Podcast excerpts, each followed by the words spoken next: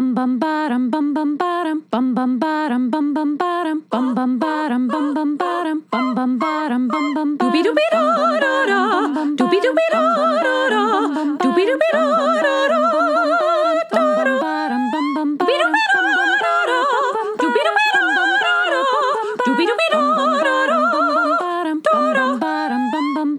ba-da-da ba-da-da ba-da-da ba-da-da ba-da-da ba-da-da ba-da-da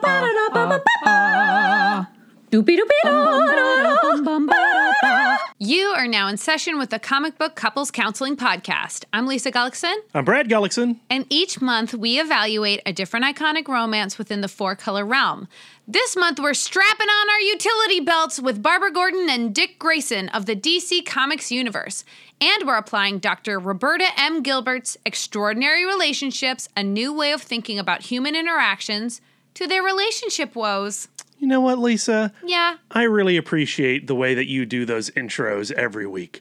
I am filled with appreciation, and I love to use the word appreciation, even though Larry David of Curb Your Enthusiasm fame has negated all use of the word appreciation. Now, we are way behind on Curb Your Enthusiasm. I don't even remember what season that was. We I think, it, I hopefully it is 10. No, it's definitely not 10. I think it was nine? season 9 where he was talking about appreciation. We've blitzed through all 10 seasons during this pandemic, but of all the uh, idiotic uh, attacks that Larry David has done, his assault on the word appreciation bugs me the most. I think he doesn't. I think that he is talking about the anticipatory use of the word appreciate, like as a passive aggressive thing. Like, do you know what I would super appreciate right now? Uh, you putting your shoes on because your toenails are grody. But you know, I I use the word appreciate all the time, and I'm, I'm probably I'm I'm pretty sure that the listeners know that. Yeah. Uh, but what I love about the word appreciate is it's it's more than just saying thank you. It is like saying um, it- it's a validation. It, it, it is it is saying that the the person you are with. Uh, they are going above and beyond in some way. Yeah, and I guess the like if you go to the like textbook definition of appreciate, like it's ga- you're gaining value like uh by that interaction life in general is appreciating in value it's like getting more value does that make sense I think that makes sense. Uh, At the, at the very least, uh, when we watched that Larry David episode, uh, I felt hurt, I felt seen, and then I found myself um, talking about the word appreciation and using the word appreciation in emails all over the place. And uh, I'm not going to stop, Larry David. You can't stop me. I can't think of something that like I can't think of a- another word that you could sub in for appreciate like when you're asking a favor. Uh, but I don't. I don't use appreciation uh, as like a asking a favor. Like you know, when I'm uh, talking to publicists via email, you know, I say much appreciated. Thanks for uh, making this interview work or whatever. But do you only use much appreciated after you have the interview, or or like, I, hey, I mean, no. It, it, it's it's usually in the uh, uh, setup process. yeah? So So, it I is like passively implying like you're going to do this for me. if you don't do it. I will feel nothing towards you.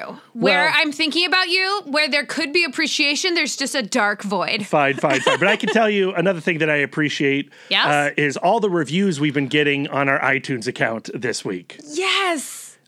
Gratitude. Yes. Thank you. Yes. Uh, words of affirmation. We need them. Nom, nom, Uh, and we got a bunch of them. Uh, and we're not going to like do them all here right now. We're going to dish them out over the course of the next several episodes uh, because we like the way it makes us feel. Up first, we have Dave from the Pizza and Parsecs podcast or at Pizza and Parsecs on Twitter. Lisa, why don't you go ahead and read his five star review? Don't mind if I do. Earnest and passionate. Been loving diving into the CBCC catalog. Brad and Lisa bring us some of the best comic book discussion out there. I was hooked after the first episode. Do you like my read? It's very uh, perky. You're, you're, you're This is what I imagine he sounds like. They have a charming, dynamic, hysterical banter and an unapologetic passion for comics. While they certainly leverage their vast insight and knowledge, catering to the diehard comic fans, they present it in a way that new readers slash those that are unfamiliar with the characters in a way that's easy to understand and inspires listeners to dive deeper. I love it, and it's quickly made its way to the top of my playlist. Aw! Yeah, thanks, Dave. Really appreciate it. And uh, we're gonna we're gonna do the same to you. We're gonna give uh, Pizza and Parsecs a listen to. And well, if you don't suck, we'll leave a five star review.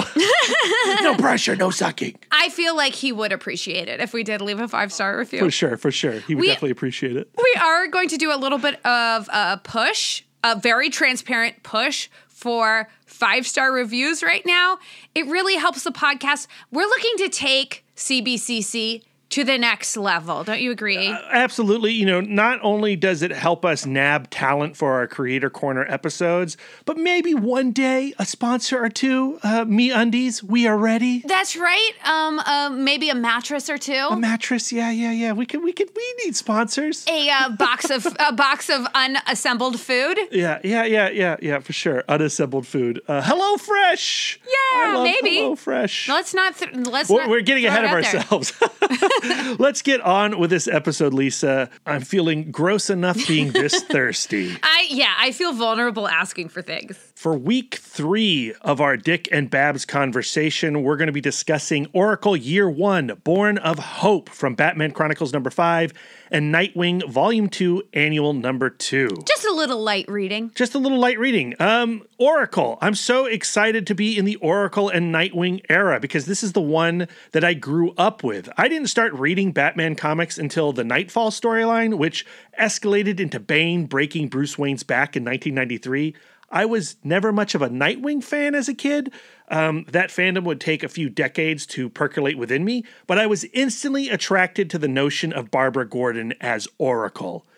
Batman the Killing Joke is one of those classic comics that every Bat fan reads at the start of their fandom. Lisa, I know it was one of your first Batman comics. Yeah, and it is also the Batman comic that almost broke our comic book book club. Yeah, and you know what's so funny? What eventually broke that comic book book club was From Hell. So Alan Moore destroyed our book club. Yeah, But Thanks a lot, Alan. The Killing Joke is right up it. there with The Dark Knight Returns and Batman Year One. However, while I still pretty much adore the Frank Miller comics, despite their right wing, uber, macho point of view, uh, The Killing Joke becomes less and less appealing to me with each passing year, with the exception of Brian Bolland's art and the theory that Batman murders the Joker during the climax, which was recently uh, made popular after Grant Morrison appeared on Kevin Smith's Fat Man on Batman podcast. Right. Uh, but a big reason why I find the killing joke so distasteful these days is in its treatment of Barbara Gordon.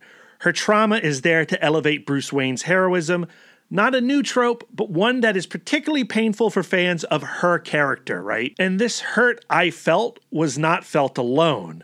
Married couple and comic book scribes John Ostrander and Kim Yale wanted to explore the violence perpetrated against Babs by Killing Joke writer Alan Moore. And at the time, when the Killing Joke uh, finished up, there was no plan for Oracle. She could have magically gotten better, but Yale saw opportunity in treating this assault realistically. and it's that's so brilliant. Right. And in 1988, Ostrander and Yale introduced this shadowy figure known as Oracle within their comic book series Suicide Squad. For 15 issues, numbers 23 through 38, no one knew who this character was, but at the end of 38, it was revealed that it was the paralyzed Barbara Gordon. But this reveal kind of just sat there for a bit, with only a few references popping up here and there within the DC Comics universe until Ostrander and Yale brought her back to Suicide Squad in issue 48, and the puppet master Amanda Waller asked her to join Task Force X. At this same time, Barbara Kesel, the writer of Hawk and Dove, starts to use Oracle as a reoccurring character. Going forward, this was the new status quo for Barbara Gordon, and it afforded Ostrander and Yale an opportunity to tell Oracle's origin story in Batman Chronicles number 5, which we're going to dig into here in a second. But of course, Lisa, all this comes crashing down in 2011 when DC Comics reboots their entire line under the New 52 initiative and Barbara Gordon is restored into the role of Batgirl. Boo. Yeah, you know, you don't need to hear us bemoan the new 52 reboot again. We've done that plenty. There are some great comics to be read in that era, but the erasure of Oracle and the resurrection of Alec Holland as Swamp Thing are two unforgivable sins that neither Lisa or I will probably ever get over. Never. Never. However, Lisa, there is hope. Recently, DC Comics, as part of their DC Ink line for young adult readers, published the Oracle Code by, and forgive me, I'm not going to be able to pronounce your names properly because I'm a terrible person. Not uh, a terrible person. You're a person with a limitation. Yeah, a limitation. Uh, Mariek uh, Nijkamp and Manuel Preitano. It's set in an entirely different continuity where Barbara Gordon was not shot by the Joker, but just some random mugger that she interrupted when she heard a cry for help down a dark alley.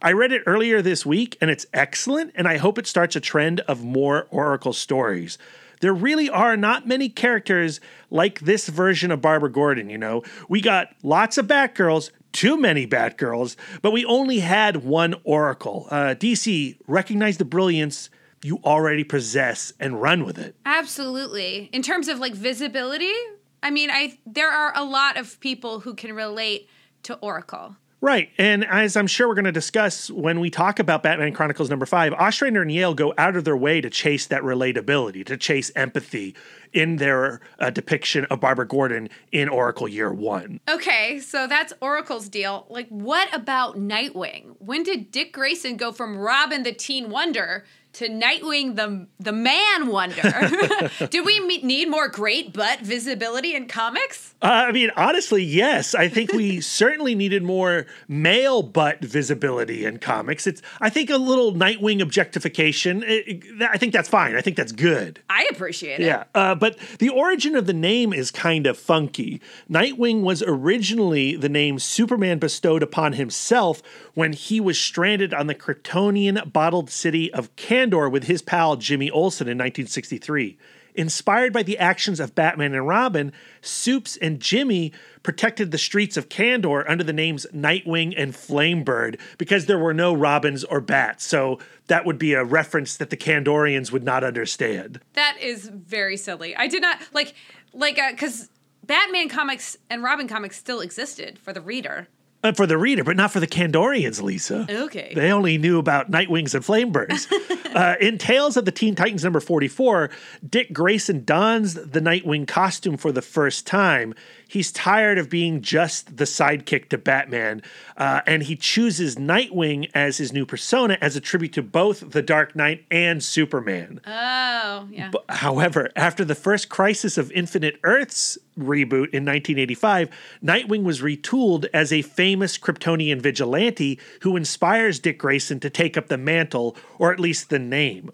Also, post crisis, Dick doesn't leave Bruce because he was tired of their partnership. Instead, he was shot in the shoulder by the Joker, and Batman kicks him out of the Batcave because he doesn't want to lose a partner. He's terrified at, at that possibility, and he just can't handle that relationship mm. anymore. But of course, Dick immediately joins up with the Teen Titans because, you know, F you, Bruce, you don't get to dictate Dick's life. This is something we're going to be talking about in the relationship portion, like a lot. Uh, yeah, I think so, for sure. Uh, you know, Dick has been Nightwing ever since, with the occasional side hustle as Batman when Bruce Wayne has been taken off the chessboard, whether that was Nightfall or um, what did Grant Morrison do? The RIP storyline, mm. right? Uh, but there you go. Okie dokie. We are here in my favorite era of Dick and Babs. But before we dig into Oracle Year One and Nightwing Annual Number Two, Lisa, we got to check in with our love expert, Dr. Roberta M. Gilbert and her book Extraordinary Relationships A New Way of Thinking About Human Interactions.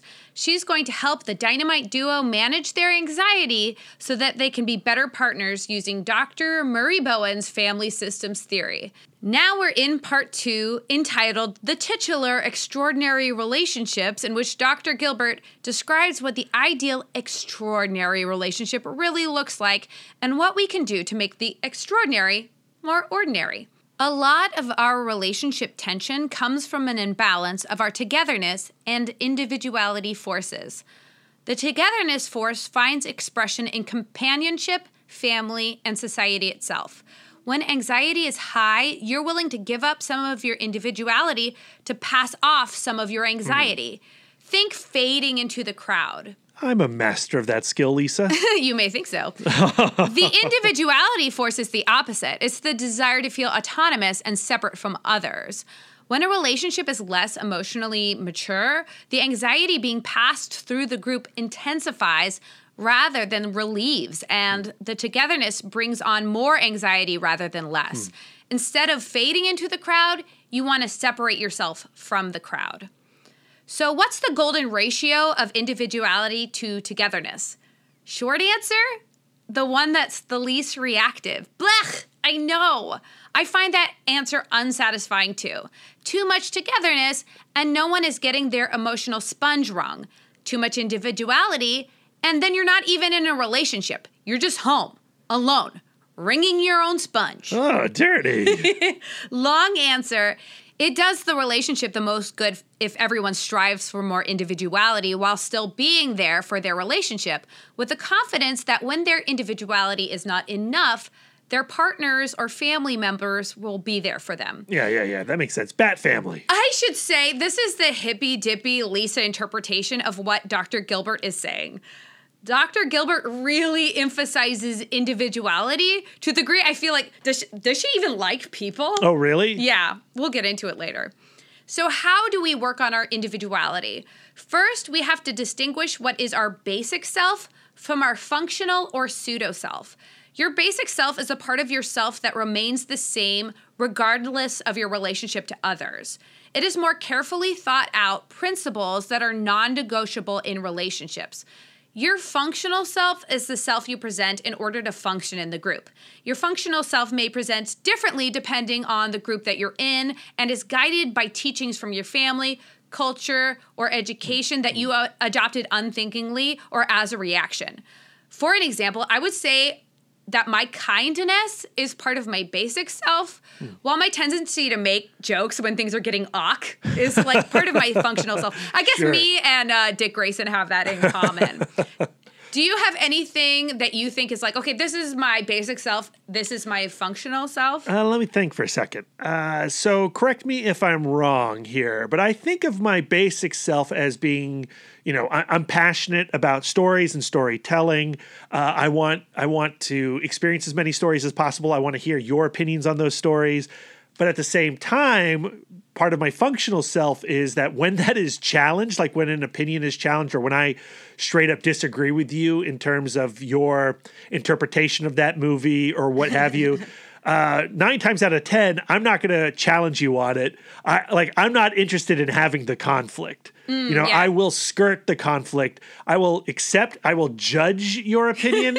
I might even a nod, uh, an agreement or two, possibly. But then I'll quietly think to myself, "You're so wrong on that." Yeah, and this is more how you deal with like with me. Sometimes you'll correct me specifically. Well, with the saying- people that I, I I know very very well, I will. I'm free and open to debate. Like Yeah. uh, when we go to our other podcast, in the mouth of darkness, with Brian and Darren, uh, you know, I'll we'll debate all, all day long, all night long Uh-huh. uh, about the Five Bloods or whatever that movie is for that week. But if I'm at a friend's house or like some social party or a Zoom call these days, Yeah. I keep pretty quiet. I keep my opinions to myself because I'm not looking to engage uh, deeply on a surface level. Yeah, yeah. So you you have the concept, and I think I think that was pretty insightful. People who have a greater sense of basic self are like Batman.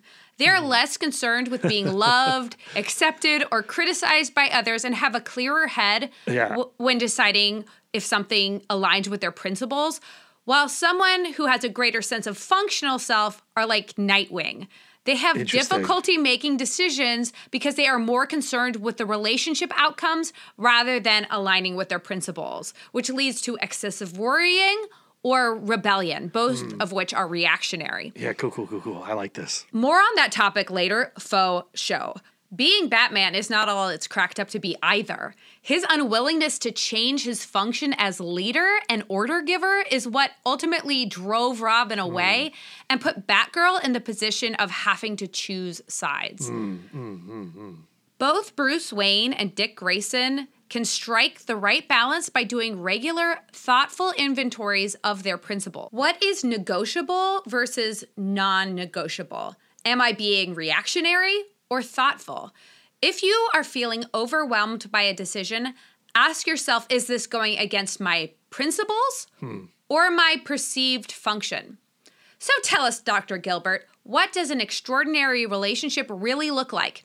Here's a quote for you In the best possible relationship, there would be a greater degree of individuality and less togetherness. Hmm. Although relationships fulfill the togetherness force, there is less need for fusion or togetherness at high levels because there is less undifferentiation. Very sexy, hmm. Roberta. Hmm. Very, very sexy. Let me reach into my canary yellow utility belt and pull out my rose colored bat glasses. A relationship should not be two partial beings trying to be one complete person, but two individuals who support each other while they strive to be two awesome people. Mm-hmm, mm-hmm. You get twice as many people and way, way more awesome. Yeah, yeah, okay. I feel like this is such an American ideal. You know, it is the Captain Kirk, the needs of uh, the few outweigh the needs of the many, instead of the Spock, which is the needs of the many outweigh the needs of the few. Like, this is where I disagree with Dr. Gilbert because she keeps going back to the individuality force, the individuality force. I guess because that seems what's in the most control, but I feel like she's devaluing the togetherness Yeah, force yeah. because like our togetherness force is the way we launder our emotions when like when we're feeling anxious. So, yes, we should always be making progress toward processing our emotions better, but at the same time, being the the greater our family is, the bigger our family is, the more of that laundry is getting done as a whole. Mm. I mean, I feel like also this goes into the cliche of you got to work on you before you can work on us kind of thing. Yeah, I I think that that's true, especially like if you're creating new fusion, you want to go in with the emotional processing power to take on other people's stuff. Like Yeah. if you're if you're not processing your own emotions and you're just going to people and doing like these like uh, anxiety dumps on them, you're going to wear out everybody. If you're if Yeah. you're dishing out anxiety all the time, but you're not taking any on, Yeah, it's just yeah. it's straight up not fair. True, true. When you have two individuals who want to grow into an emotionally mature, extraordinary relationship, Mm-hmm. what they need to work on is their SEO. Uh, search engine optimization, Lisa. No, Brad, content create much. You, you can totally tell when our jokes are written in. It's okay. There's separateness, equality, and openness. Separateness means that each person is only responsible for his or her own happiness and emotional fulfillment. This relates back to what we were just talking about. Don't dish out anxiety that you can't later soak up. Hmm. Also, each person can only speak for themselves.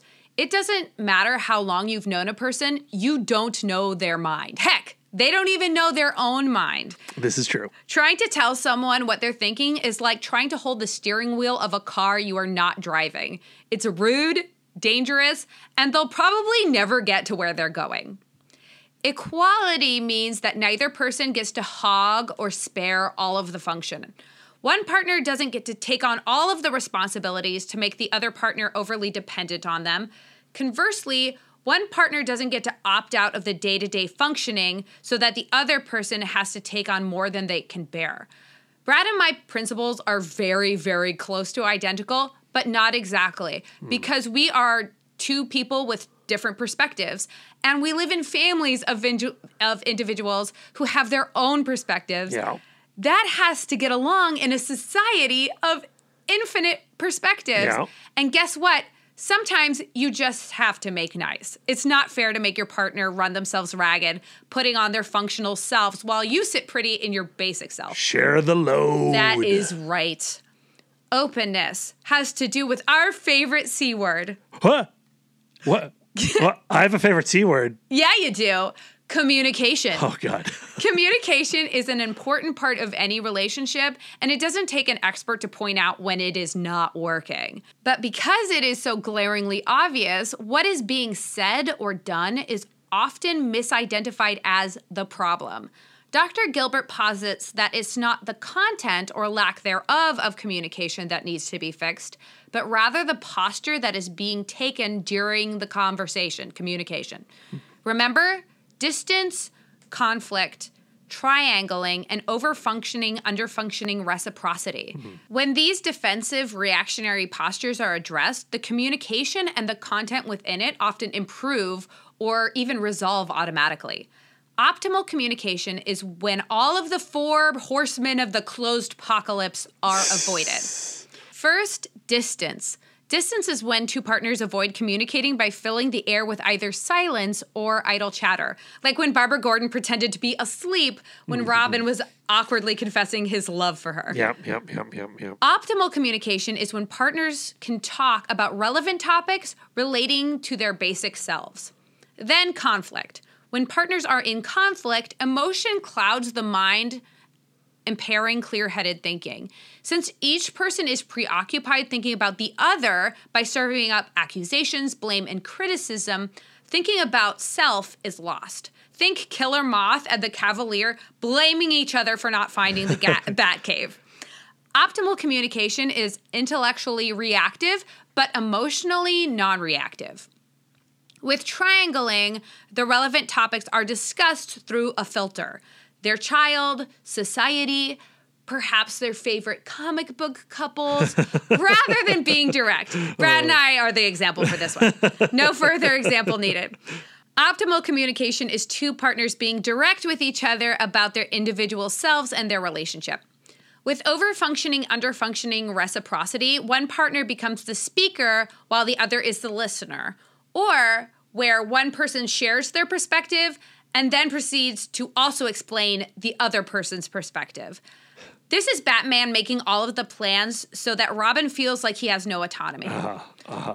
Optimal communication is mutual. Each person is speaking or listening more or less the same amount of time, or each person is only talking for themselves. I know a lot of Batmans. yeah, yeah, we all do. of course, for optimal communication, there should be at least one person listening at all times. How can you tell if you are actually listening? What's that? Were you, were you saying something? I feel like, I mean, you're joking, but I feel like I actually have problems with this. The best listening, what? no comment. Oh, the best listening is entirely empathetic. While your partner is speaking, you are truly trying on their point of view as what they're saying unfolds, like being a passenger in their mind car. You don't predict where it's going, you don't try to pull it in another direction, you don't slam on the brakes. You just ride. Then, when it is your turn, they get a ride in your mind car. How can you tell if your partner is listening? Trick question. You can't. So don't tell them that they're not doing it right. Get out of the driver's seat. You may end up at the same destination, you may not, but it's okay. Guess what? Everyone is leaving the conversation in their own mind car anyway. You are two individuals driving mind cars. Are we driving mine cars or are mines driving meat cars? Uh, oh man, I don't I don't know. I don't know what to say to that. I just like the thought of meat cars. Me too. oh man, we have so much in our utility bells to help Dick and Babs become stronger individuals and better partners. First, we should be looking out for when we think they're making decisions with their basic selves and their functional selves. Next, we should be monitoring their relationship extraordinariness by checking in with their SEO. And finally, we should be monitoring their communication for any of those four postures of suboptimal communication.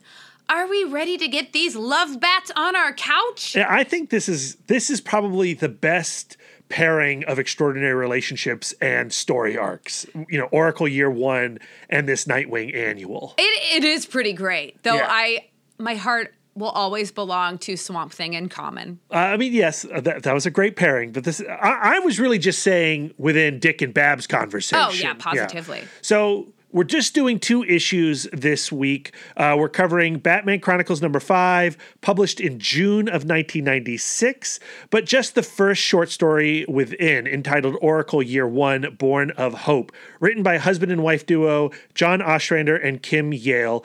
And we should also mention right here that this was Kim Yale's last story that she wrote before she passed away to breast cancer. And I think that adds this extra layer of Preciousness. yeah, preciousness. Uh, and you should also be on the lookout. Uh, NPR, uh, a little while ago, on All Things Considered, did a piece on Kim Yale and her involvement with Suicide Squad. I'll go ahead and include that in the show notes. Yes. It's worth a listen. It's only five minutes, but I mean, again, it highlights that preciousness. Uh, the penciler on this is the brilliant Brian Stelfreeze. It's inked by Karl Story, colored by Mark Chiarello, and lettered by John Costanza. There's not much to say about the story itself. Like Batman Year One, Batgirl Year One, and the countless other Year One spin offs, Oracle Year One Born of Hope explores the first year of Barbara Gordon in her role of Oracle. I only wish it was longer. I, I wish it was a whole series. Yeah. And it's not even an entire comic book. Um, the other story we're going to be discussing is Nightwing Volume 2, Annual Number 2, published in June of 2007, nearly 11 years to the month after the publication of Batman Chronicles number 5. It's written by Marc Andreyko, penciled by Joe Bennett, inked by Jack Jadson, colored by Jason Wright, and lettered by Phil Balsman. Here's what the DC Comics solicits have to say about this issue. One year ago, Dick Grayson pledged his heart to Barbara Gordon, aka Oracle, then nearly surrendered his life during the Infinite Crisis. Now, learn the full comeback story of Nightwing as it brings to light the story of DC's most star crossed couple. Now, Oracle Year One Born of Hope does not feature Dick Grayson in any way. It Yeah. is strictly a Barbara Gordon story. So, why did we choose to discuss it for this episode? Well, obviously, the events of the Killing Joke were uh, traumatic and um, revolutionary to her character. And I think it's important that we get a glimpse at to where her headspace was going into this next phase of her life. It would do Barbara Gordon as Oracle a disservice if we just jump to an Oracle Nightwing story without addressing this radical change in her person. And I think it's incredible that this change was even allowed to occur, right? Kim uh, Yale was upset by what happened to her in the killing joke, and she could have easily championed a return to form. Go like, you know what? That didn't happen. I don't like that. Let's let's bring Batgirl back. But instead, she chose to lean into this event, to lean into this trauma, and tackle it honestly and authentically. And I think from a narrative standpoint, if we were just to, to look at this from a Bowen's family systems theory point of view, because of the events of the killing joke, Barbara Gordon had to let go of this functional part of herself. Batgirl was a response to the anxiety of her father being a cop. It was um, she was trying to fuse to other vigilantes. She was trying to fuse into the Bat family. And if you go by Batgirl year one, she is Batgirl almost by accident, right? Right, She right. goes to that costume party. But she wanted to fuse to Black Canary in yes, particular. Yes. But when she was traumatized, she had to go back and and get re re in touch with her basic self. I think her Barbara Gordon's basic self is a person of service. Mm-hmm. And she said, "How can I now with my new state of being align myself with that principle?" And that is what Oracle is. Yeah. And by the way, if you want more of Oracle Year One, you should read the Oracle Code because it takes those ideas and stretches it out into like a proper graphic novel length. Awesome. Let's get into it. When we see Batgirl at the beginning of Born of Hope, she is in bed and she is just hating herself. Mm. She is kicking herself for getting shot by the Joker when she feels like she should have known better. Like she's the daughter of a cop. It, like who opens the door without looking out the peephole? I think she's being way hard on herself. Obviously. Absolutely, absolutely. And then she's startled by the presence of Batman looking in on her Creeper. and she feels and she expresses to him that she feels demeaned because the Joker only sees her as an extension or a weaker version. Which is of Batman. Ostrander and Yale speaking directly to Alan Moore and Bolland, right? And what they did to her in the context of the killing joke. right? But I do think that narratively that also makes Yes, sense. absolutely. And she asks Batman if the laughter at the end of the killing joke. Which, by the way, how does she know that they were laughing? Like I know. no one was there. That wasn't cut on tape. moot point, moot point. But um, she asks if the the laughter was at her expense, and as Batman and Batman does his Batman thing, and he just leaves distance. He just goes completely silent Yep. and leaves, and she hopes that she hurt Batman's feeling. And I hope that she hurt his feelings. And I'm guessing that she definitely did. I also think worth noting is this whole idea of a doctored bullet. Like she would have died if the Joker hadn't used a doctor bullet. I And think that- that's a lot of effort for the Joker. Do you think he'd really care? No, I, I don't. I don't. I think that is a DC editorial note uh, to like over explain how she survived the killing joke. But uh, that kind of thing happens all the time in life. yeah, it's ridiculous. she spends 10 weeks and three days in the hospital. Uh, and when she finally gets out, there's a swarm of press waiting for her and her father. Right. And we see the, what a dramatic change this has been to just her basic functioning, like as a person. Like it takes her an entire page to get into a car and get her seatbelt buckled, and everything Right. And for a comic that is so short, to take a whole page to show her getting into the back of a car to really sell this um this this pain this transformation this struggle that she is getting onto is really significant I think it's the in for empathy. Yes. Like it's putting us all in the position of, oh my goodness, I just stand up, I get into my car, it's no big deal. Also, she, while she is trying to get into this car, she's processing this humiliation and this anger that she feels towards her dad. Because if her dad wasn't Commissioner Gordon, the press wouldn't care at all. So we see two parallel bitternesses. She has a bitterness towards Batman because she feels like she's an extension, a lesser extension of Batman. She also feels like she's a lesser extension of her father. So she's really um, wondering how her functional self is supposed to fit in anymore. It's interesting if you go back again to the Batgirl Year One version of Barbara Gordon, where she was under the shadow of her dad, and that she has now gained a second shadow through her career as Batgirl, and that shadow being Bruce Wayne Batman. Right. She's clearly not getting her emotional needs met by either relationship, mm-hmm. which is why she now feels this repulsive force of, you know, that individuality force. I need to individualize myself from these two dads, right. my two dads. And, and that's what Yale and Ostrander did through Suicide Squad and Oracle Year One is they removed Barbara Gordon from just being a sidekick. I mean, they, they've made Barbara Gordon into a full blown, true blooded hero. Mastermind. Mastermind, yeah. And speaking to Bruce Wayne's guilt, Batman's guilt, uh, Barbara Gordon gets a grant from the Bruce Wayne Foundation to get a new computer. And through that computer, she discovers the World Wide Web. And Oracle Year One is a little uh, dated in its uh, internet knowledge and terminology and the way it functions. But, you, you know, it, it gets the job done. She dives into this world of shadows and starts to develop or redevelop those detective skills that she had prior to donning the Batgirl costume.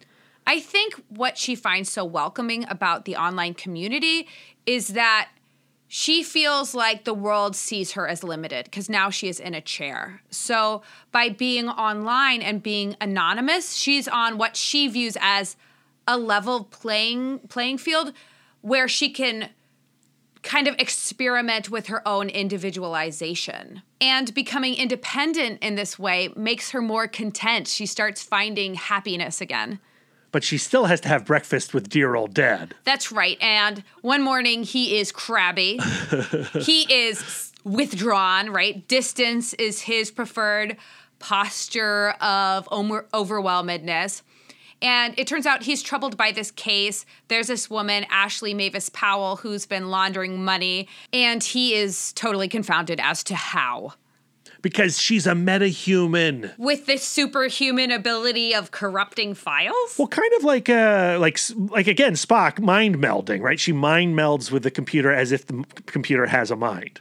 Right. And she's, a, side note, also a child abuser. And she's a child abuser. She's a child abuser, yes. So Barbara Gordon decides to pursue this case on her own. So she knows that her dad, not a computer guy.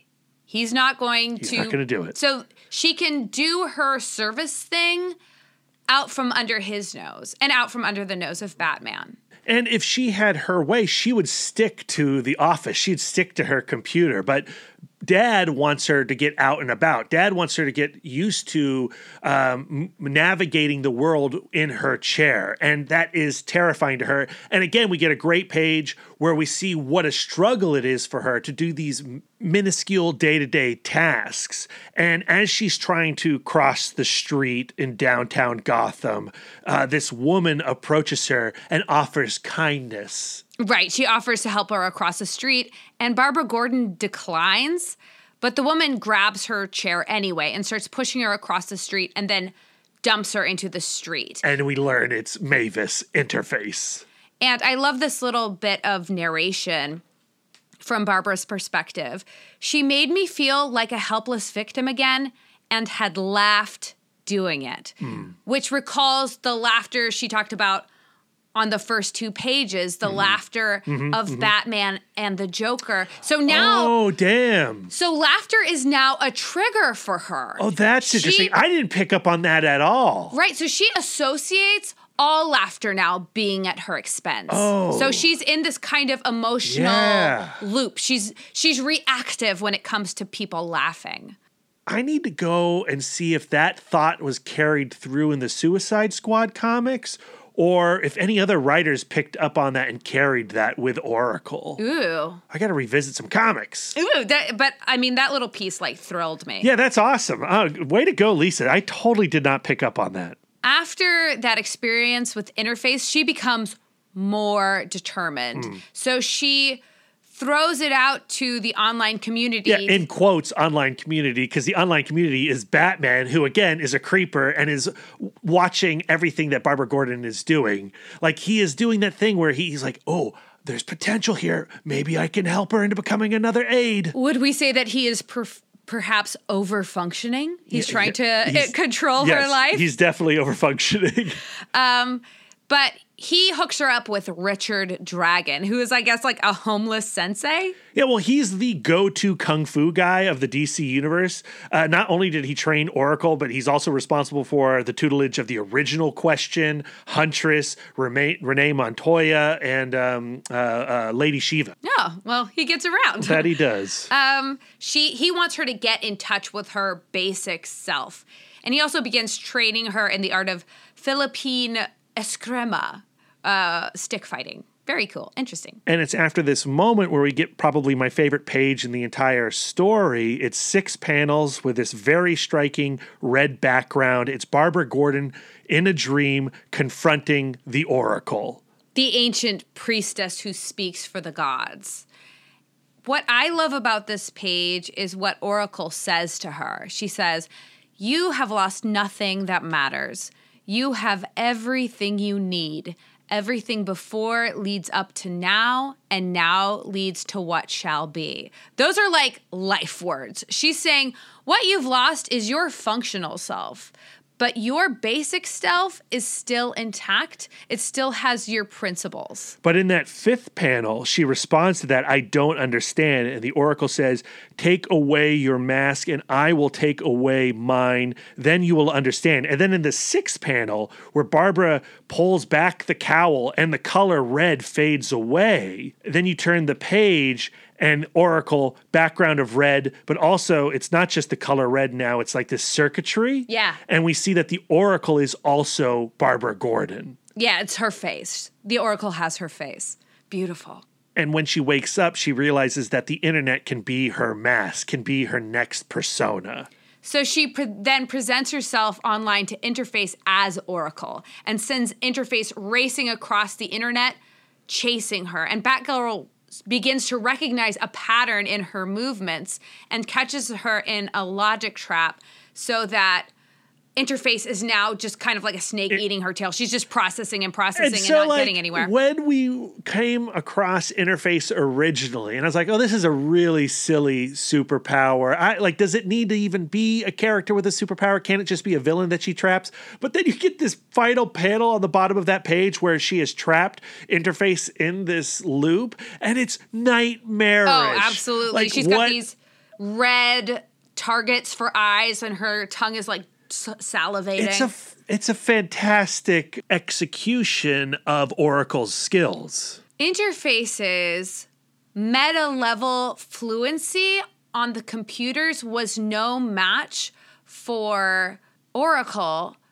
Oracle's ability to emotionally detach, look at the situation from the uh-huh. outside, and get interface into this fervor that she cannot break from. Yeah, So she then takes that momentum and calls interface on the phone using a voice synthesizer and threatens her. And the result of those threats is that interface feels so frightened that she turns herself in. And, you know, the next day, Daddy Gordon comes in and says, like, huh, interface, she turned herself in, case closed, don't have to worry about that. And Barbara has this like private satisfaction, right, of having caused that. Although it's not that private of a satisfaction, Lisa, because Bruce Wayne, Batman, is certainly aware of her, what she did. But she doesn't know. But she doesn't She know. doesn't know. He's still creeping and lurking in the shadows. That's right.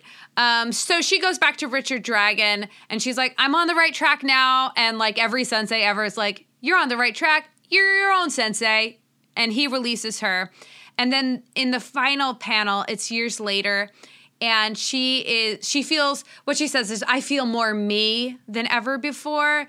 And she's, she looks very content and happy. and it's an incredibly bright panel, all right? Like it's all yellow. There's these seagulls or doves flying around. I mean, it's it's a panel of relief. It's a it's a panel of a birth. yeah. Of that basic self that she's in touch with. Now let's take all of that and apply it to her relationship with Dick Grayson. Yes. As seen in Nightwing Volume 2, Annual Number 2, which has the most insane opening page.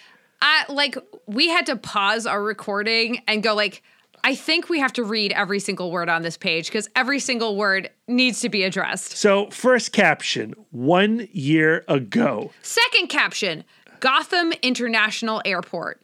Third caption, the final days of the crisis. More on that in a second. Okay, so you can play I know I know that this is heteronormative, but you're going to play Dick and I'll play Babs. All right. Okay. So go. Dick, I Let me say this, Babs. It's important.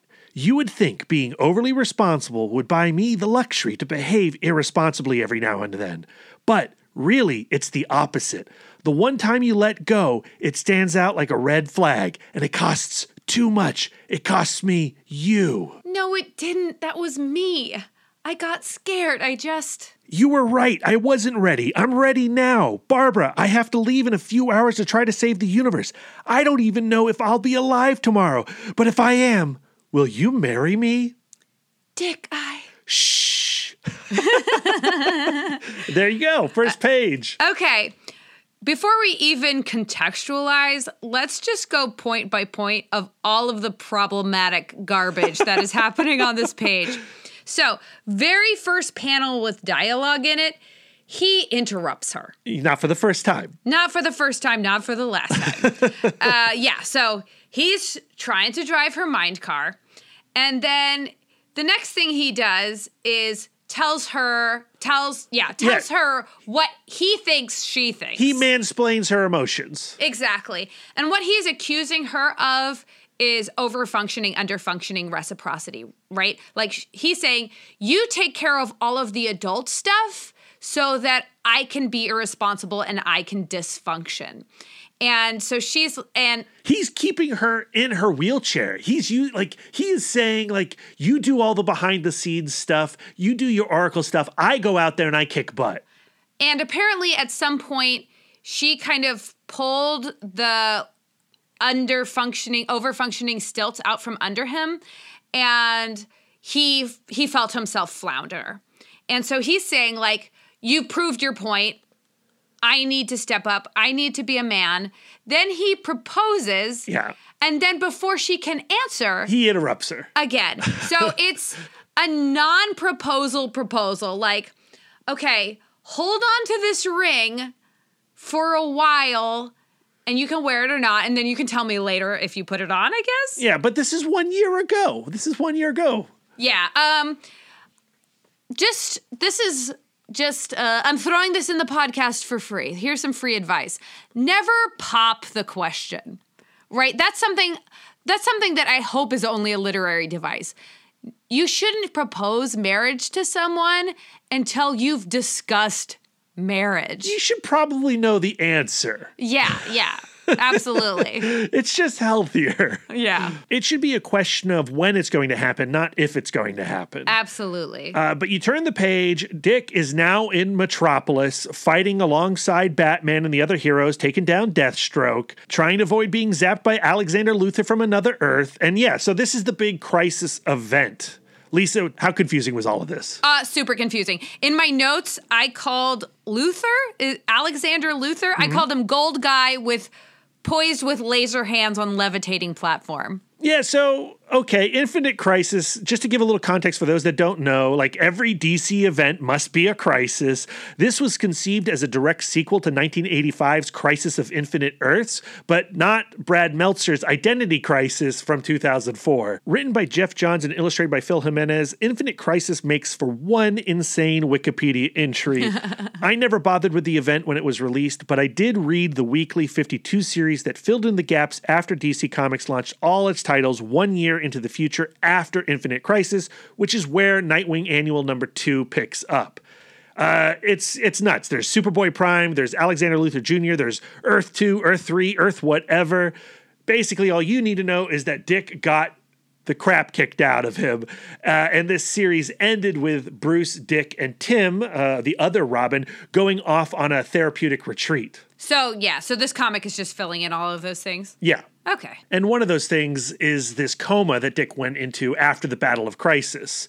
And he has this terrifying nightmare sequence where he's battling demon versions of Batman and Deathstroke and various characters. He's he has the, all this guilt for failing Blüdhaven as well as uh, Batman. And who is at the end of this nightmare sequence, but of course, the Joker, because all Bat stories must come back to the Joker, especially those that deal with Oracle. And we have a direct reference to the Killing Joke. You have the uh, the gun comes out. There's Barbara Gordon, and she has a target on her. She's like one of those. Uh, firing range Right. uh, cutouts, and the Joker pulls the shot. You get a bunch of ha ha ha's, kaboom. Dick wakes up screaming. That's how he comes out of his coma. And Barbara Gordon is there, and she has been watching over him, sleeping in this coma for three weeks. And he wants to go right back into the crisis. And Barbara says, uh, "Guess what? Crisis is over, and also you just got out of a coma." The actual quote is I just brought you out of a medically induced coma. Uh, with Dr. Mid-Nite, she has been nursemaid to him this entire time. Yeah, she's picked up a lot of the skills since Oracle Year One. You know, she is running with Birds of Prey. She has her own little super team. She, she knows what to do. I, I don't think Dick is the first person that she has dealt with in a coma. And she also has a lot of firsthand experience going through like a traumatic medical experience, Yeah. which she's going to pull from a lot in this comic. Dick got away way easier than she ever did. That's 100% true. And I think that she does bring that reality to his perspective often. So she demands that he go back to bed, and he, he's like, I, I like that when you say it different. They're definitely adults now. Things are being a little bit more explicit. That's an interesting point, also, because one of the things that uh, Crisis of Infinite Earths retconned was the age difference between Barbara and Dick. They are now the same age. She is not a little bit older. So that removes some of that weird, icky factor that we experienced during our Bronze Age issues from two weeks back. I think that had to be done. I think she still could have been a year or two older, just what that does in our culture with the power dynamic of a relationship between men and women. Well, I mean, if these characters were a little bit older, if they were in their 30s and he was in his late 20s, it's less of an issue, that seven years age difference. But if we're talking that these characters have to remain in their 20s, like all comic book characters seem to have to be, then yeah, 29 to 21, that's a pretty huge maturity gap. And, you know, if if if Barbara is 23 and he's even younger, what's the math on that, Lisa? 23, 7 Uh, 16. He would be 16. Yeah, that's no good. No, no, we do not approve. But along with the bad cop nursemaid, she's also being the good cop. She had a chocolate malt flown in from Gotham. That's a pretty, pretty good freezer that they've got that can maintain that Gotham chocolate malt. That's one of those things that's always in movies where someone's like, hey, you're from New York? I have this New York pizza. Yeah, but a pizza's one thing and a malt's another. I think that uh, I what are you supposed to do? Like reheat it, refreeze it? F- food does not fly. Nevertheless, waking up to a malt after your coma, pretty great. Way to go, Babs. Oh yeah, yeah. Uh, baller move. Baller move. Huge carbon footprint all over that malt. And the malt, of course, tastes like chocolate and memories. Yeah, it's it serves as a flashback to, I guess, one of their first dates. Or Their their, very first date. In fact, they're on on the stage of like the diner matron waitress. Why did I say diner matron? The waitress was like, uh, you know, two hamburgers for these two kids on their dates, and they and um, Babs is like, this is not a date, is it? Is it a date? And he's like, I don't know. Is it? It's a very cute stage. it doesn't last for a date too long because uh, it's Gotham. They're needed as vigilantes. That's right. And and who's the villain? Oh, we have this little moment where uh Dick creepily watches her change in the back of a Rolls Royce. Every 16-year-old kid's dream. Certainly every male 16 year old comic book writer's dream. Oh yeah. But now it's going to get way sexier cuz who's the villain? Crazy Quilt. And he like mind bends them into getting into a safe, I guess. Yeah, he uses colors or something. Yeah, I mean, I do appreciate how every time we go back to the Dynamite duo era, they're battling Crazy Quilt, Killer Moth, the Condiment Cavalier, King. the Condiment King. Yeah, yeah, they've got real C-list, D-list, Z-list villains. I think that's appropriate for a sophomore in high school. Junior, 16? I don't know. yeah, yeah, especially considering that Crazy Quilt takes them down almost immediately. Uh, yeah, in one panel. And they're all creviced together boy. um, Oh, in that safe. oh gosh. And uh, Babs looks askance at his pixie boots and he wonders aloud why he decided to go boots and booty shorts, or I guess bloomers. And he, and I'm going to just read his quote because I find this very insightful. It makes bad guys think I'm just some goofy kid. Their underestimation gives me an extra element of surprise. To which she replies, That's weird. That's weird. Um, I, I like his. I think. I think it makes sense to me. I think if Robin jumped out of the shadows, looking as he does, the first time I encountered him, I would be. Uh, I would laugh at him, and in that laughter, he'd be able to deliver one good punch to the jaw. And I think this parallels back to the Bronze Age when uh, that detective is like, "Why you got to make so many jokes all the time?" Like, He's a self-deprecator. that's right. So you think that's all total BS? You think that that is just a costume that he loved because he's a kid of the circus and that's his style? Yeah, I think he might have. Uh, this is a little back justification.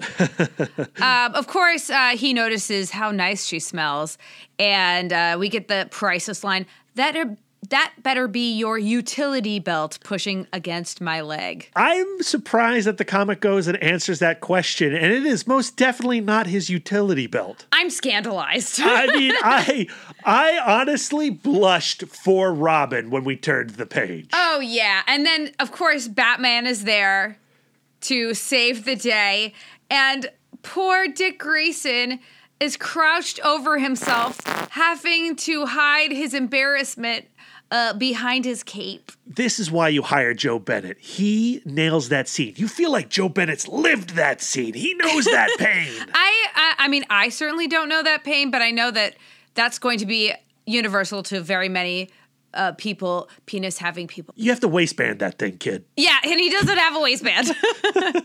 what is he supposed to do? Invest it in his vest? That's stupid. terrible, terrible, terrible. But that is a really good climax to that flashback. Now we are Innuendo. in the present. Dick is practicing on the parallel bars. He's trying to get back his strength, and he's not doing such a great job. Yeah, and Babs is trying to just like get him to calm down. And she's like, You are light years ahead of where I was in my rehab. Mm-hmm. Mm-hmm. Like, this pain is the pain of your brain making connections again. And she's like, Okay, let's just move on to the ring. And he's like, Oh man, I knew she was going to bring this up the engagement ring. And he's super awkward about it. And she's like, The gym rings, Dick, not the engagement ring. And uh, he's like, he's super humiliated.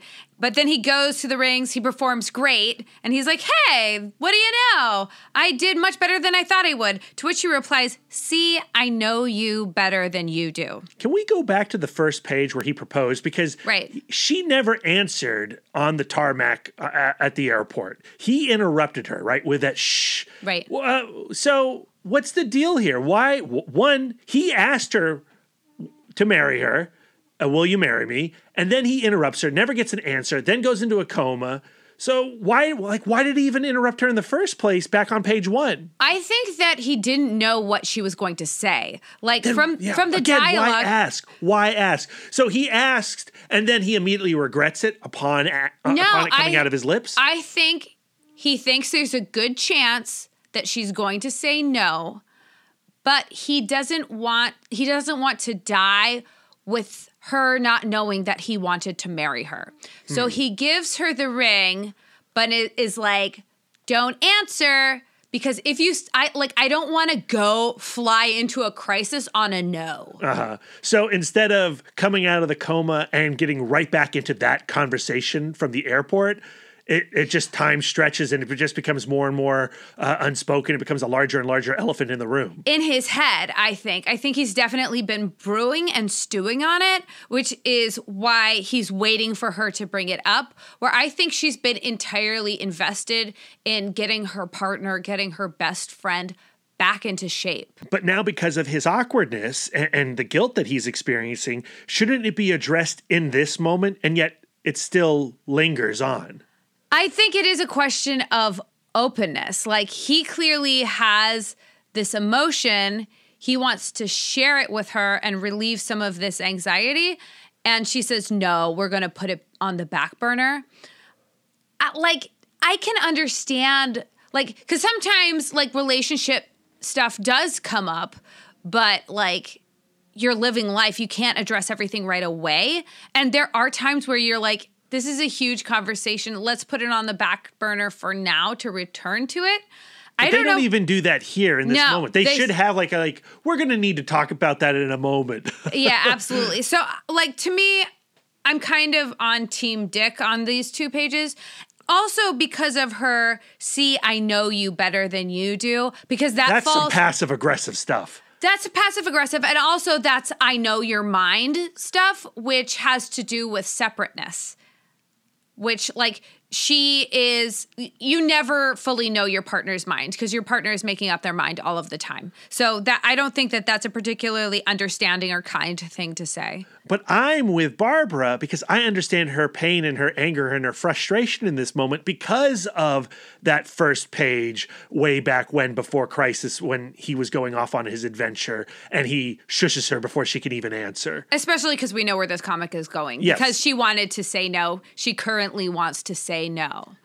So like brutal. so now it's just weighing on her conscience, like, oh, I can't tell him now. He's in a coma. He's not gonna hear it. I can't tell him now because he's getting out of a coma. I can't tell him now because we're rehabbing. There's so much tension. There's so much tension in this awkwardness. That's right. I wonder, like, who like who would she triangle with? Could she talk to Batman about it? No, no, no, no. But she might be able to talk to, you know, Black Canary. Oh yeah. She needs a girlfriend. She has her girlfriend. She's got her birds of prey. Maybe the girl talk happened between the pages. I want to know what Dr. Mid-Nite has to say. What? Because he's a doctor? No, because he's impartial. He doesn't really care what's going on between the sheets between these two. You know, it's a soap opera to him. Oh, ooh, I love that. Behind the goggles, he's just leering. Yeah. but after um, Barbara, you know, jabs him with that final bit of dialogue, the next scene is the next day, and they're at Reeve Park, and they are discussing once again that why didn't you answer? Why did I propose in that moment? There's all that awkwardness. Yeah, and it's on Dick again to bring it up. Yeah, yeah, yeah. And wh- what's great is he says, you know, look, Barbara, you know, I've always loved you. And that leads us back to another flashback to Batman Family number 13 from our last Dick and Babs episode, where he is confessing his love as Robin, as a very young Robin, to Barbara Gordon, who is asleep on the couch. But she's not asleep on the couch. Revelation. Turns out she was just faking it because he was being entirely too awkward. This, the, And he totally was. Go back to that issue. I mean, Very the dialogue awkward. is here. Like, um, Barbara, I'm a big boy now, and I have things to say. Like, it's the worst. I, I mean, maybe Babs made the right move by uh, distancing herself by fake sleeping. Well, in the retcon of this scene from Batman Family number 13, they leave out a large portion of that rambling confessional that Robin left Barbara on that couch. yeah, but like the entire scene, the context is different because now they're both 16 or 17 years Right, old. right, right, right. And of course, like present day, Dick Grayson is aghast and really embarrassed. And he was like, How could you do that to me? And she was like, She should have been like, Well, I was 16 and dumb. But she's like, You are not in the best place with you and Batman. And you were rejecting all things Batman. And so, like, in your rejection of him, was I going to be rolled up into that? Like, she had feelings for him, but he just didn't seem stable at that time. And then when she finally got up the gumption to go to his door, knock, knock, knock, with her chocolates and her flowers, uh, who gets the door? Starfire. That's right, Kory. And she is practically naked. Yeah, she is. And Babs, super cool friend, does not want to uh, C block him. and she's like, You're losing your virginity to uh, a rock hard bod alien? Like, I didn't want to get in the way of that. And then apparently, she later found a, a boyfriend of her own. And so just the timing when they were teens just didn't quite work out. Back in the present, Dick has like this muscle spasm, and Babs, you know, immediately goes to his aid, and he goes, you know, like you're always there for me, uh, Babs, and that's amazing because I have not always been there for you, and referencing the killing joke again, and we get the flashback, Joker shooting her, her coming out of her experience, recovering through all of that, and I guess Robin during that time was in outer space, hanging out with the Teen Titans and Kory. Right. And so he didn't find out until six months after. And Lisa, this scene is nuts. Okay. He comes back. He's got roses for her, knocks on her door. Um, he apologizes. He's great at apologizing. And he's like, I wish I I wish I'd been here for you. And she shushes him She interrupts him. and they get down. Yeah. So they start making out. And then next panel, they're in bed together. And the next panel, they, uh, Babs is waking up all sunny and happy and like, what do you want to do today? And he's like, I have to give you something. And it's an engagement announcement for him and Kory. And of course, Babs is hurt and furious. Filled and with rage. and she's like, okay, so you come back from outer space and you're giving me now pity pity sex. Yeah, this this is diabolical. What Dick Grayson has done in this moment is unforgivable. Like, I would just don't- never get back with that person. There would be no recovery from this moment. I do not identify with like they're they're kissing and now they're in bed. Like there was a thousand opportunities for him to say, "We can't do this. I'm committed to somebody else." Like, you know, your your bo- your clothes don't just like explode out, off of your body and then you've had sex. It's too late. Yeah, yeah. I mean, this is this is almost premeditated. like It's it's heartbreaking. And then Bab's narration is I don't know who I was madder at that night, you or me. And I'm like, Babs, it it should be Dick. You should be the maddest at Dick. so the entire time I'm reading this issue, I'm coming from the point of I like Dick and Babs together. I want them to be together forever. From page one, all right, and then the coma stuff, and then you know uh, the recovery and the flashbacks to the Batman family era, the flashback to the couch. But when we get to this page, I am punched in the gut. I am so angry. I am fully on board with Barbara's rage. And when you replay these earlier pages with this knowledge, like when you look back at Babs shooting dagger eyes at Dick while he is on the gymnast uh, parallel bars, you now go like, "Oh, I get her passive aggressiveness. She's way too nice." Uh, like to me the only way I can like can contextualize this in his character is that like he is a people pleaser. And I mean, I that's a huge stretch going like, you know, like going like he didn't want to say he's engaged because he didn't want to disappoint her in that moment. But like it's so cowardly. It's so cowardly. And like just as like there's just So, no I mean, so it, it would have been different if they had sex and he decides either before that moment or at that moment that he and Kory aren't a, a thing a anymore. thing anymore. Like uh, this has really always been the relationship. But the fact that he's like, now I need to go back to my real girlfriend. Yeah. Well, there's no there's no way to do it where he's not a dirtbag. Like there's just no way to do it. I think that people need to be accountable for their actions. Like yeah, this this cannot be aligned with his principles. Yeah, but this is another flashback. We got to get back to that present, Lisa. How Yeah. do we how do we recover from this knowledge? Barbara is coaching Dick, who's in full Nightwing regalia, through this obstacle where he's hanging over spikes, and he narrowly misses the spikes uh, right before his strength gives out. But once he's on the ground, he realizes those are not real spikes; they're rubber spikes. and he's like, you know, Batman would have used real spikes, and she's like, I'm not Batman. Also, Batman, that's a little messed up. Like, he was a child. And uh, she goes on to say, like, I'm sick of you apologizing to me. If we're going to have any kind of future together, we need to find a way for you to get over your guilt. And of course, they're up uh, interrupted from a phone call from Bruce, which Nightwing is like, I've got to get take this. And she's like, that's typical. And he meets Batman on the roof, and Batman is like, Hey, I'm throwing a family retreat. I'd really like you to be there. Uh, I need an answer by Friday. Which, like, apparently Batman has not fully embraced that his Bat family is made up of individuals No. because his request comes across as an ultimatum, which Nightwing hears as an ultimatum. So he goes back to fill Babs in, and she's like, Bruce already talked to me about this, and I've already kind of told him that I want you to go and you're going. And he was like, uh, which I find rude. And then Nightwing is like, Well, don't you want me to stay? And she's like, This is about what you want. And by the way, I'm giving your non engagement engagement ring back. Um, and mm-hmm, mm-hmm, like, mm-hmm. I've been through what you've been through. I didn't really truly find myself until after I'd been shot. And up until then, I had just been living up to everybody else's expectations. And you need to do the same thing. Of course, you can still walk. Barbara is incredibly proud of how she pulled herself out of despair, right? She should And be. She would like Nightwing, Dick, to experience something similar. She feels like he needs to go through a transformation like she did before they can ever be on the same playing field.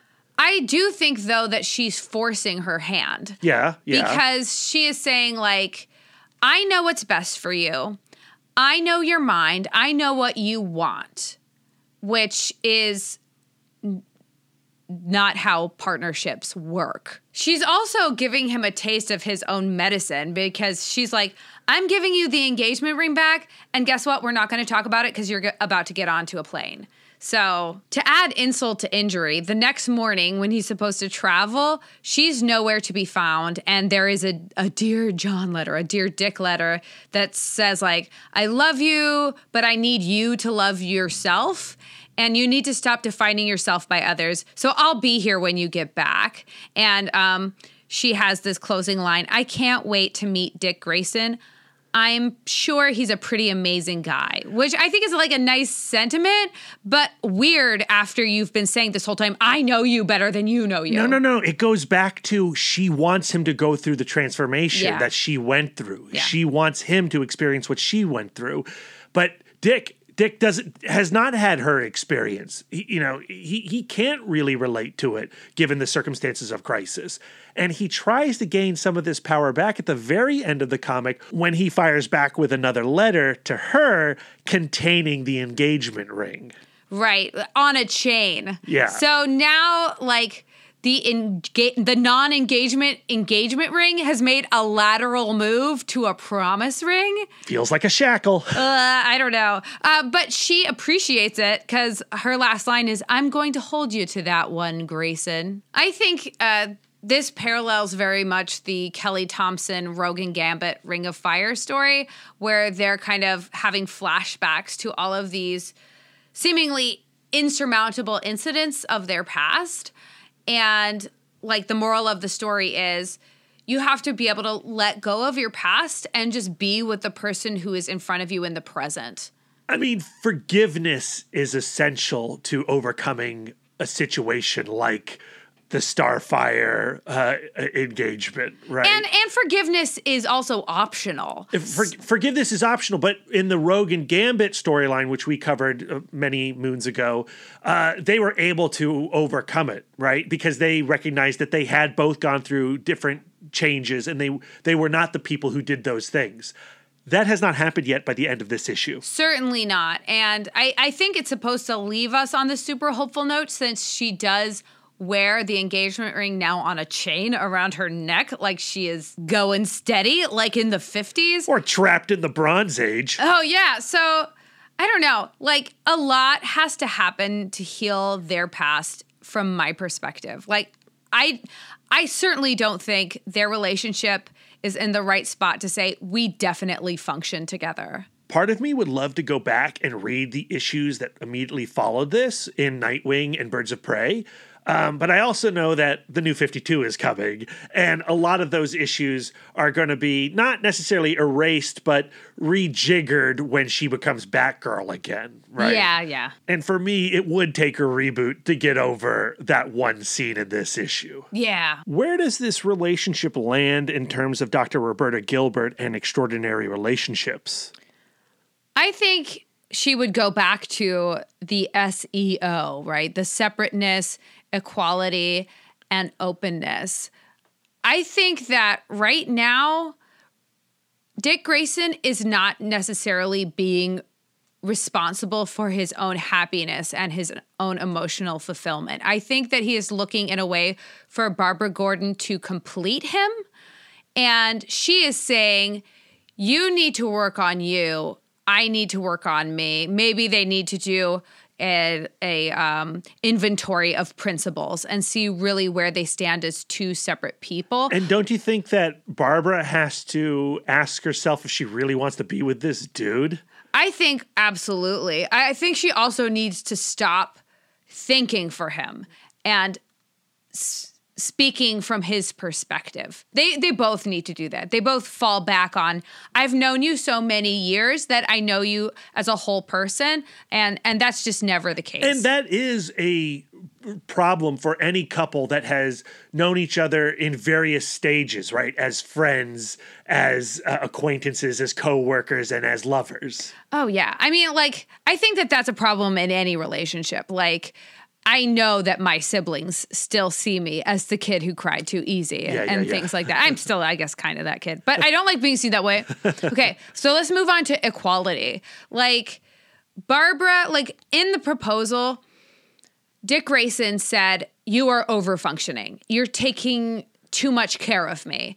And now he had literally just come out of a coma, but that pattern has not changed where she is over functioning to um, cover for what she considers his inadequacies. So they also need to work on their equality and openness.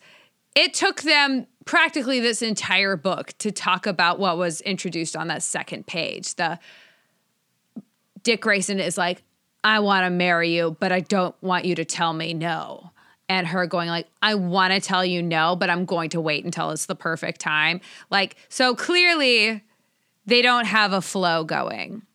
Um, another thing that I think Dr. Gilbert, I haven't talked about it a lot um, because I don't necessarily agree with it in every context, but I think that um, Dr. Gilbert would also tell them to return to their family of origin. Now, Dick Grayson's family of origin is dead. So, like, there's no re- healing those relationships. I think he needs to continue to work so on is, his. So is Barbara's, though, because remember, in, she's the adoptive uh, daughter of Commissioner Gordon. Oh, you make an excellent point. They are orphans, both of them. Oh, that's true. But I think that Dick Grayson has to come a long way in healing his relationship with Bruce Wayne because I think that he is using like a lot of his emotional sponge is kind of um, soaked with this underlying tension with Bruce Wayne. And then same with Barbara, where she still has some discomfort in her in her comfort with her father. So like if she went if they went back to their respective families for a little bit and worked on healing those relationships so that they both have a little bit more emotional capacity, um, I think Dr. Gilbert would definitely. Theoretically, that's what's going to happen with Tim, Dick, and Bruce on this vacation. well, I hope it does wonders because uh, Bruce Wayne's invitation was lacking. there are a couple of issues that I have with extraordinary relationships as a book that I feel like we're three episodes in with Dr. Gilbert, and I've been kind of glossing over because there is so much about the Bowen family systems theory that I do really appreciate. But there's a lot of things where I, I just feel like um, it's not a complete idea, and people are going to feel excluded from the language that she uses in her book. Uh, in, in in what way? Firstly, she refers to couples in the gender binary. It's always Mr. Letter and Mrs. Same Letter. Um, and also, she refers to the smallest um, f- emotional unit being the nuclear family. And I think that there are a lot of people that that's not necessarily going to apply Right. to. And I do, with my whole heart, believe that people can build their own family systems out of Yeah. whomever. Yeah. Also, she does like her first advice is always to return to the family of origin and heal those relationships. But even like we can't even ev- say that for Dick Grayson and Barbara Gordon Right. because Dick is an orphan and so is Barbara, and uh, she e- e- even her adoptive parents are incomplete Right. and um and even outside of I, so it excludes children of adoption what about children who have been through the foster system Right. or uh, we have a cl- very close friend of ours who is entirely estranged from one of his parents. He has no idea how he would even begin to find her to to heal that relationship. And I I do think that there are situations where you do have to cut off your family of origin. If Yeah. they if they have rejected you because of some bigoted reason and they've pushed you out of their their home, they don't deserve a relationship with you. I do think that there are reasons why there should be cut off in a family. Also, she is always talking about de-escalating the emotion of a situation by you know like remove yourself from the emotion. Everybody will calm down and the whole thing will be dis- de-escalated. But i don't think she's holding people accountable for their actions. She actually in one chapter and i had to read this section like 17 times to figure out exactly what she was saying but she was saying like women who are physically abused by their partner added to the tension of the situation by not de-escalating it and Uh, putting the onus on them, the victim. Well, like the fact is, like two people are responsible for an interaction where I go, like, yeah, but he should still be accountable for his action. Yeah. It shouldn't just be on the woman Yeah. to de escalate. And I think what she was trying to say is m- there are a lot of situations, and perhaps statistically more often than not, an abused woman will go back to the abuser. And I think it would be handy to teach that woman de escalating strategies. But at the same time, I would. I would prefer her not to go back. Right. Like I think that if you are being hit, that is a misalignment of principles that cannot be overcome. So, um, so I do think that there are like cutoff isn't a viable option, and yeah, there's going to be a lot of emotional hurt that goes along with that. But I personally think that an individual who is making new fusions, building their family, can launder that emotional uh, uh, after effect through a new family. Final issue with Dr. Gilbert she is not a very good writer. The reading is very dry and it takes a lot of retooling on my part as the reader to put what I have learned into a context that I can understand and express on a podcast. And I and I do not feel like the lim- limitation is on my end. Well, I live with you, and I know it's been a challenge finding David through this hunk of rock. Yeah, yeah, yeah. It's it's not very cohesive. It's not very coherent. Like this is the kind of book that I read and I go like, I wish I was an editor because I really could punch this. I really could punch this up and kind of make it a little bit more woke, a little bit more accessible. But that's neither here nor there. Maybe that's why these really great ideas have not made it very far because this is the only book on Bowen family systems theory. Ouch. I, I I think the content is good. I hmm. have gotten a lot out of reading this. I have been applying a lot of the de-escalating. You just want to rework it. yeah, yeah, And you have. yeah. I hope that Roberta Gilbert doesn't listen to this. oh no. Okay, but Brad, Yeah. has there been anything either from our love guru talk or um, what we've learned from Barbara and Dick that you would like to apply to our relationship? Well, from the Dick and Bab stuff, I think what I take away specifically from this issue is how you really shouldn't try to lay your narrative for yourself on top of your partner. Oh, good one. you have to let them be them, right? And I think that kind of relates to Roberta M. Gilbert in the sense that, you know, you have to master the individual before you can uh, work on the togetherness. You have to have the emotional capacity before you can take another person on. And and where do you fall on it? What have you learned? What are you what are you applying?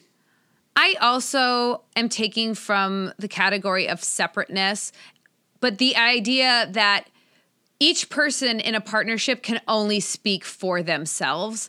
And we saw Barbara compulsively thinking and talking for Dick, and he felt very minimalized by it. He he was hurt by it. And I think that sometimes we use like finishing another person's sentence or reflecting back what you're th- you think they're saying as a sign of listening, but in fact it is taking back the mind car and going like, "Oh, I see where you're going." Where it's like that's not fair. And, and we do that a lot to each other where like somebody grabs the steering wheel thinking, "I know where this car is headed." And then the other person goes, "Now I've completely lost my thought." I also think that's a product of the culture, right? If you watch romantic comedies and or just romances in general, there's always that couple who finishes each other's sentences and they're held in some high regard, like all couples should be reaching that level of mind meld, and that's just not true. Yeah, no. Um, I also like what she has to say about listening and that listening should be 100% empathy. I know that to be true, but I do think that it is a, a practice that I have to embody of when I'm listening, I don't get to think about what I'm going to say next. I don't get to interject and add my thought. Like, I have to be along for the ride when another person is speaking. It's hard for a podcast. Oh man. Of course when you're running the soundboard too. Like you have a lot going on. Well, that's going to bring us to the end of this episode. Next week is our final conversation centered around Dick and Babs, and we're closing it all out on the comic book series that faithful listener Dr. Dina was most eager for us to talk about when she first suggested this couple weeks back. We're hopping universes. Yeah, we are for the two issue miniseries Convergence, Nightwing and Oracle, which was published from June to July of 2015. It's written by Gail Simone, penciled by Jan Duursema, and inked by Dan Parsons. I'm super excited because Birds of Prey was at its peak under Gail Simone's umbrella. And while I've never read this particular Convergence storyline, I'm a big fan of the Shazam Batman Gotham by Gaslight spinoff.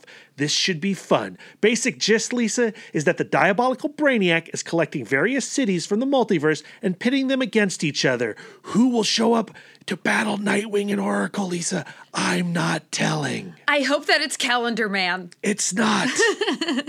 Okay, Brad, I have taken a side glance at the Clock King, and he's telling me it's time to wrap up this episode. So, where can our listeners send their words of affirmation to you? You can find me on all social medias at MouthDork. Don't forget, you can email the podcast by writing to cbccpodcast at gmail.com. We want to hear from you. And you, Lisa, Yes? you right there sitting across from me, where can our listeners send their words of affirmation to you? I am always accepting words of affirmation at Sidewalk Siren on Instagram and Twitter. And you can commit to this podcast by following us on Instagram and Twitter at CBCC Podcast, by subscribing to us on Podbean, Spotify, Stitcher, YouTube, and iTunes.